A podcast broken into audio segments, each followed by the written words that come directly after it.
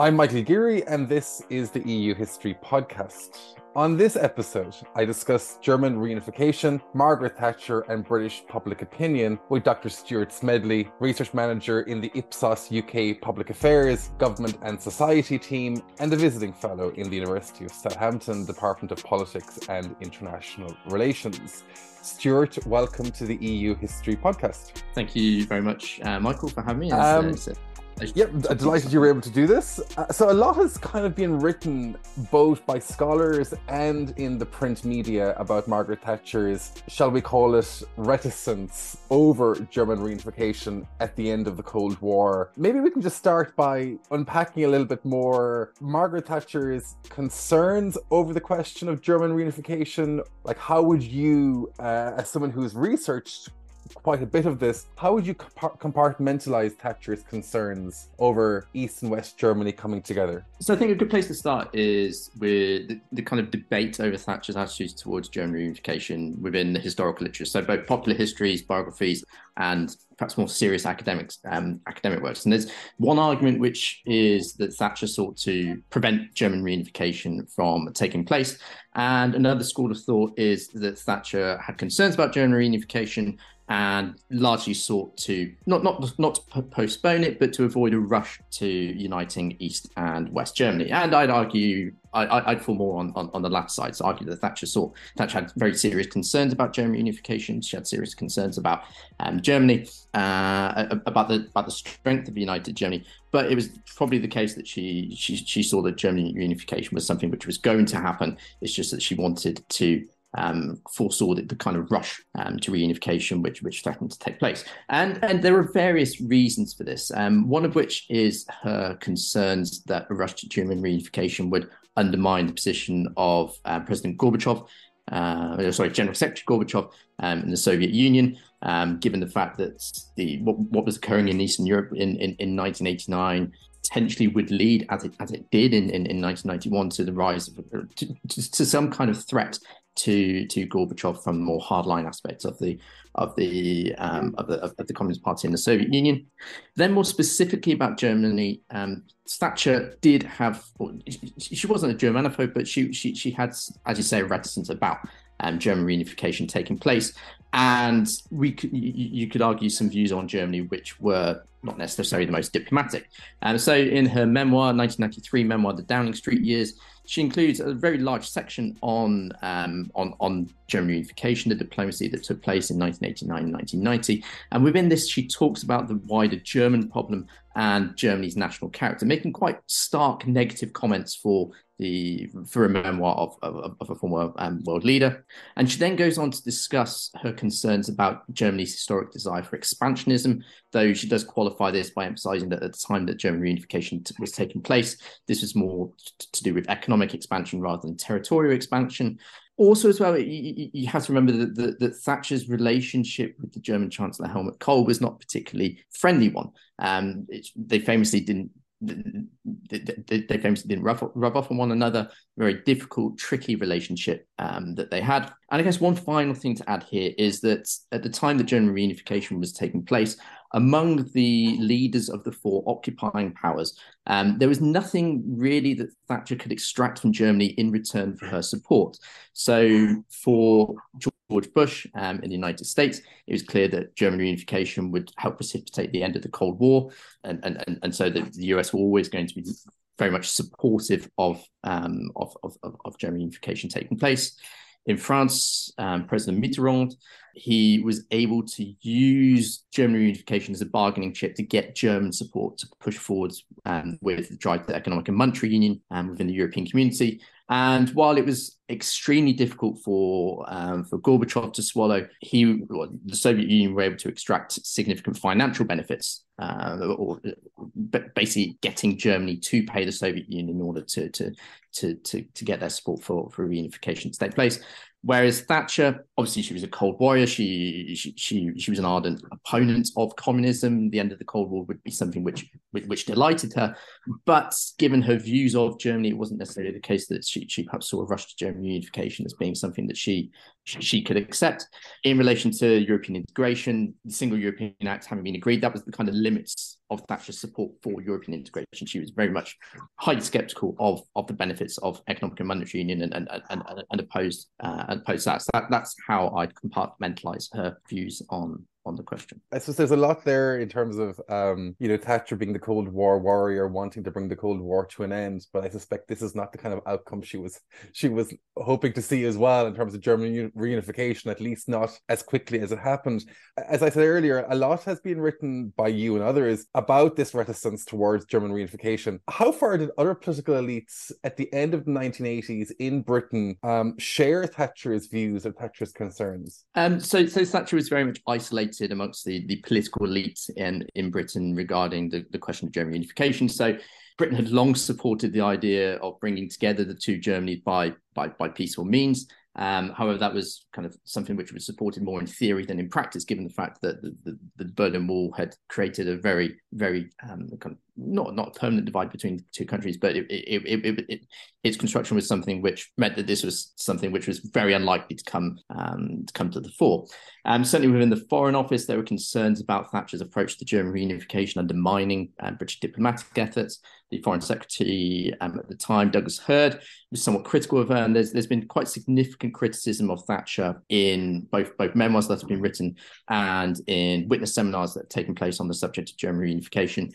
Um, so foreign office officials have been very critical of her attitude. However, she was not necessarily alone. So, so Nicholas Ridley, um, who was a member of Thatcher's cabinet at, at, the time, I think it was Secretary of State for, for Trade and Industry, um, he was forced to resign his position after giving an interview to the Spectator magazine in July 1990, in which he he he he argued that um, economic and monetary union was a all a German racket in order to try and take over Europe. So there was this this kind of not Germanophobia, but this this negative attitude towards Germany, which did exist um, certainly in in his perspective.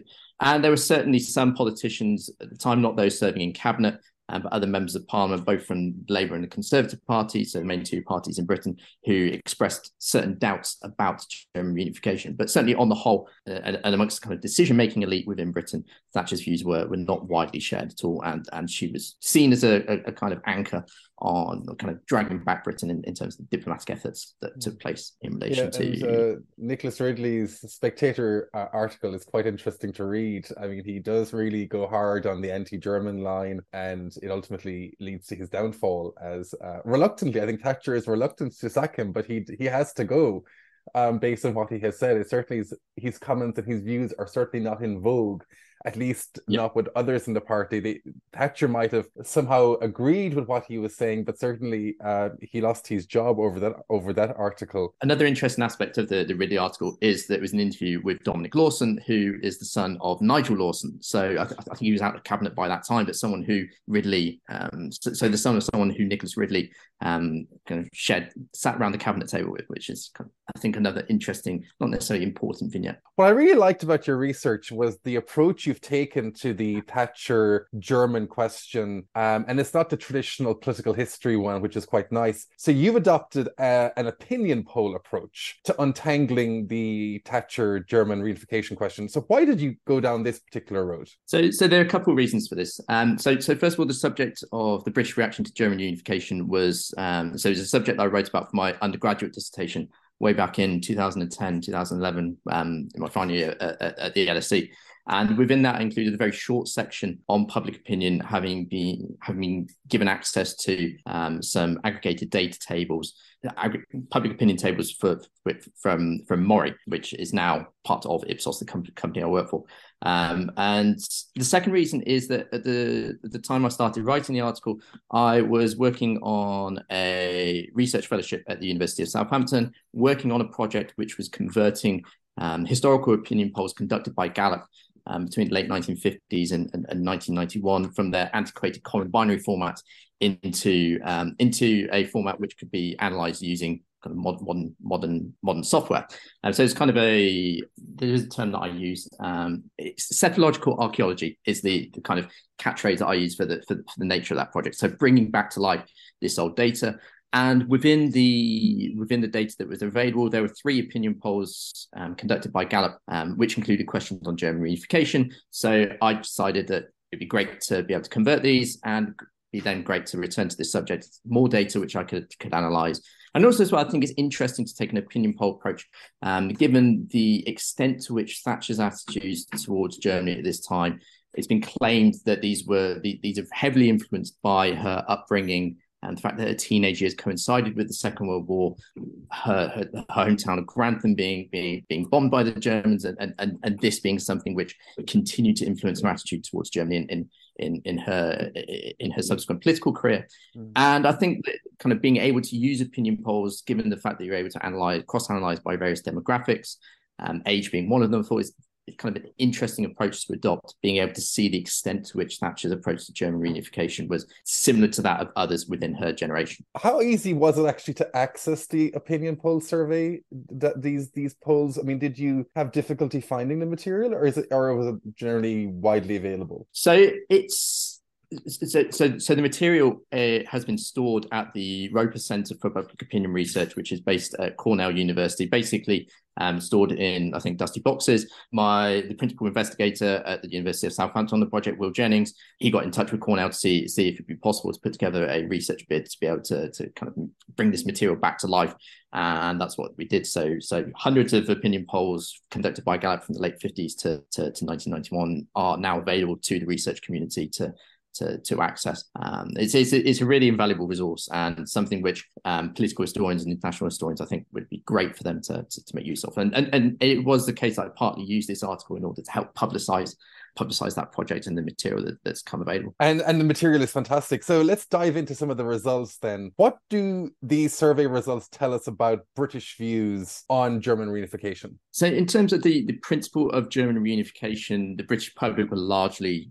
largely supportive, or, or to put it another way, they didn't have significant qualms about the prospect of, of a united Germany. So there's only really one opinion poll which was conducted by, by Gallup on behalf of the United States Information Agency in December 1989, where the kind of the split in public opinion was was kind of equal between those who who supported a single German state and those who would prefer for there to be um, separate German states. In terms of the principal German reunification, all other opinion polls showed majority support for um, for the unification of East and East and West Germany. In terms of the when it was likely that German reunification was going to take place, it was certainly not the case that the British public foresaw reunification occurring as quickly as it did so within less less than a year. That is partly influenced by the way in which the question was framed. Um, so, so surveys which are asking, do you think it would, how likely it is? Do you think it would take place within the next 10 years? How likely within the next five years? It would been great if there was a survey which would, which had asked, how likely do you think it would be that German unification takes place within the next one year? Um, but um, unfortunately, that's,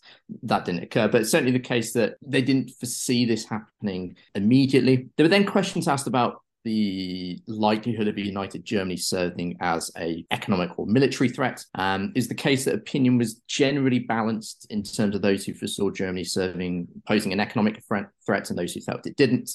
It's kind of not not not a 50 50 split. There were certain there were obviously those within the sample answer don't know, um, but the balance of opinion was split between those two options. In terms of Germany posing a military threat, largely the British public did not foresee a united Germany being a, a military threat as it had been in the in the twice in the in the in the first half of the 20th century, though there was a significant minority of Britons, primarily those who had who, who belonged to the war generation, who were likelier to feel that united Germany would would would pose such a threat. Some worry that a united reunified Germany would become the dominant power in Europe, but kind of what dominant power in Europe means is open for an interpretation with um, with the opinion with the opinion polls that were asked. Then, in terms of the importance of Germany being a, a, united Germany being a NATO member, very strong support in Britain, very strong perception that it was important for um, for united Germany to to be a NATO member and not to be neutral, and that that is perhaps unsurprising in the British context, given um, that as, as Ben Clements' recent book um, on public opinion and foreign policy has shown, is that Brit- British public have been strong supporters, consistent strong supporters of NATO. And then in terms of whether a united Germany made it more or less important for deeper progress to be made um, within European integration, um, it was the case that there was there was there was some perception that that, that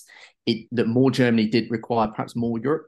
Um, but it was it was the case that perhaps it made little difference to to to um, whether or not more Europe was needed to to counteract the counteracting enlarged Germany. On the threat perception, I mean, how would you describe the threat perception? I mean, you've mentioned like for a certain pre-war generation, is that threat perception a military threat or is it more uh, an economic powerhouse threat from, from German reunification? So how do people view so you know european integration has been around a long time it has you know, arguably, even by the end of the 1980s, tamed the worst excesses of, of German revanchism. So, how would you then perceive, how, how do you think people perceive the threat with the questions asked? So, so the questions asked separately whether or not a united Germany would likely pose an economic threats or military threat. So, so these were asked separately, and it was the case that the, the, the perceptions of a united Germany posing an economic threat scored significantly significantly were significantly higher than perceptions of a military threat. And it's just as as i mentioned that the, the, war generation within britain were, were much more likely than those who weren't born at the time of the at, at least the, the, second world war that, that, that united germany would again pose some form of, of, of military threat. Though again within the war generation it was largely the case that their views of whether or not germany the united germany would pose a military threat were, were kind of split. It's just that there was a greater perception compared to to younger age groups um, that, that, that this would occur. How aligned do you think Thatcher's views over German reunification were with the results of the survey? Or, you know, put another way, was the Prime Minister simply channeling societal views or her own long held views, which were, you know, the, her pre war upbringing as well as a perceived threat, an economic threat that more Germany was not necessarily a good thing? I think she, she was more challenging her, her own prejudices um, towards towards Germany than she was channeling public opinion. It was certainly the case that that by and large the British public were seemed relatively comfortable with the idea of of united Germany. They did think that perhaps it would be this kind of economic powerhouse, but there's there's then the question to okay, okay, you, you perceive Germany as an economic threat, but is that something which is going to be detrimental to Britain or just strong in terms in in, in, in, in competitive terms when it comes to the economy? Um, but certainly the case that, that Thatcher's views, Thatcher's approach towards German German unification, by and large, did not channel um, public views. Certainly within the war generation, there were similarities between the views um, that Thatcher and, and, and members of the public who, who belonged to that generation. Certainly, by and large, there was this kind of divide between public opinion and and and and and, and Thatcher's Thatcher's prejudices prejudices towards Germany at the time, and and that is similar to the state of public opinion and Thatcher's attitude towards European integration at the end of her premiership. Uh, an article published by Jorgen Rasmussen in back in 1997 looked at the looked at the way in which British public attitudes um, changed over the course of her premiership, and it was the case that by by by 1989, by 1990, public attitudes towards European integration were um, were much more positive than they had been, whereas Thatcher's views were more negative. And and and he argues that there was this kind of divide between public opinion and Thatcher. And, and and my article hopefully builds on that by showing that that was largely also the case when it came to her, her views towards German reunification and the, the public's views. Mm, because there had been, of course, even her cabinet had moved in a different direction to her. I mean, I suppose yeah. you could say her views on Europe and that kind of encapsulated quite a lot were very much not in keeping with wider views in the cabinet and as you've also looked at in your in your work wider societal views and i remember recently watching a, a, tv interview with her where the interviewer was talking about i suppose you know the the softer side of thatcher her upbringing you know, going to the library on a Saturday, getting books. And the, the interviewer asked her, you know, did you debate your father? Did you have these great debates at home? Or were you simply listening to what your father was saying? She said, no, no, we had these great debates about you know the economy and about Germany, and she was very particular about Germany because this, of course, was the 1930s. And when I was reading your work, then I was kind of mindful of the fact that some of these very fixed pre-war ideas stayed with her for a very, very long time. I think long after her premiership, perhaps. What do these opinion polls then, I suppose, say at a wider level about public attitudes towards British foreign and defence policy, or what what can we kind of take away from you know, reading these surveys vis-a-vis German unification, but what does it say about the wider British public? In terms of attitudes towards defence, certainly the, the questions which were asked about German unification and NATO demonstrate the strong importance that the British public attached to to, to that organisation. And there was a there was a Mori um, survey conducted, I think it was in December 1989, January 1990. This was a four country survey um, conducted in the uh, conducted in Britain, France, the United States, and Poland.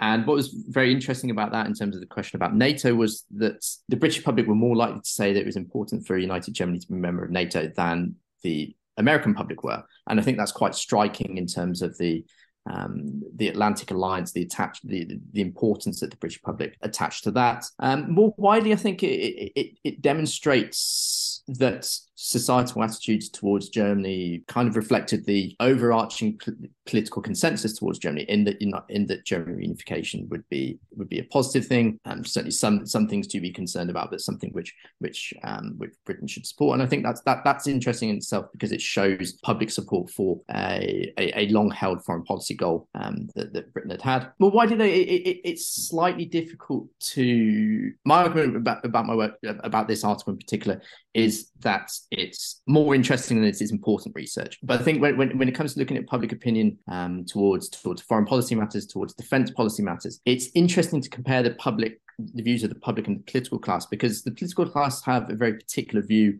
of what for, of what foreign policy should be. They, they have a very particular view of the national interest. But then if if, if the public don't hold that view, which which wasn't the case in in, in, in regards to German reunification, but if if the, if the public don't hold if they don't perceive the British national interest to be the same as the political class, then there's kind of issues, whether that be issues in relation to um, the way in which foreign and defense policy matters are communicated to the public, and that's something which which my work on public opinion towards European integration um, seeks to argue. But also as well, foreign policy matters generally don't the public don't generally perceive foreign, foreign policy matters to be of, of great importance. But when there is some form of foreign policy crisis, then it mm. kind of does, I think, matter more what the what the public think. Stuart, uh, your article is fantastic, and for those who are listening and want to read more about Stuart's work, you can open up his article, uh, "Margaret Thatcher: British Public Opinion and German Reunification, 1989 to 1990," in uh, the recent issue of Cold War History, published in April. Stuart, I ask each of my guests a random question from the Proust questionnaire, and here is yours. On what occasion would you lie? Hmm, that's a very interesting, thought provoking question. My answer is going to be somewhat light-hearted, and the occasion uh, occasion on which in which I would lie would be if I was a participant on the uh, British game show Would I Lie to You, where lying is the way to is the way to win. And in certain other in, in other circumstances, I would very much try and avoid lying. But certainly, if it was to win win something like Would I Lie to You, then then on on, on such occasions I would. Very good. And I was also thinking when people ask you survey questions, how likely are you to lie and give the wrong answer? It, this, there's a significant amount of literature on that, and there's, kind of social desirability bias. So people giving answers which they feel make them look um, come across as more positive. Lots and lots of biases as, uh, as well. The way in which um, people respond to public opinion surveys that doesn't kind of discredit the value of opinion polls. They're extremely valuable in terms of understanding what society thinks about various issues. Um, and I'm a I'm a big fan of using them, um, certainly for, for, for, historical research and for, for my um, for my day to day work. But you do have to consider: are people responding to these questions in a way in which they are fully telling the truth? Uh, as, as with any source, opinion polls have their weaknesses, but certainly they, they have significant strengths as well. Dr. Stuart Smedley, research manager in the Ipsos UK Public Affairs Government and Society team, and a visiting fellow in the University of Southampton's Department of Politics and International Relations. Thanks for being my guest on this episode of the EU History Podcast. I'm Michael Geary. Thanks for listening.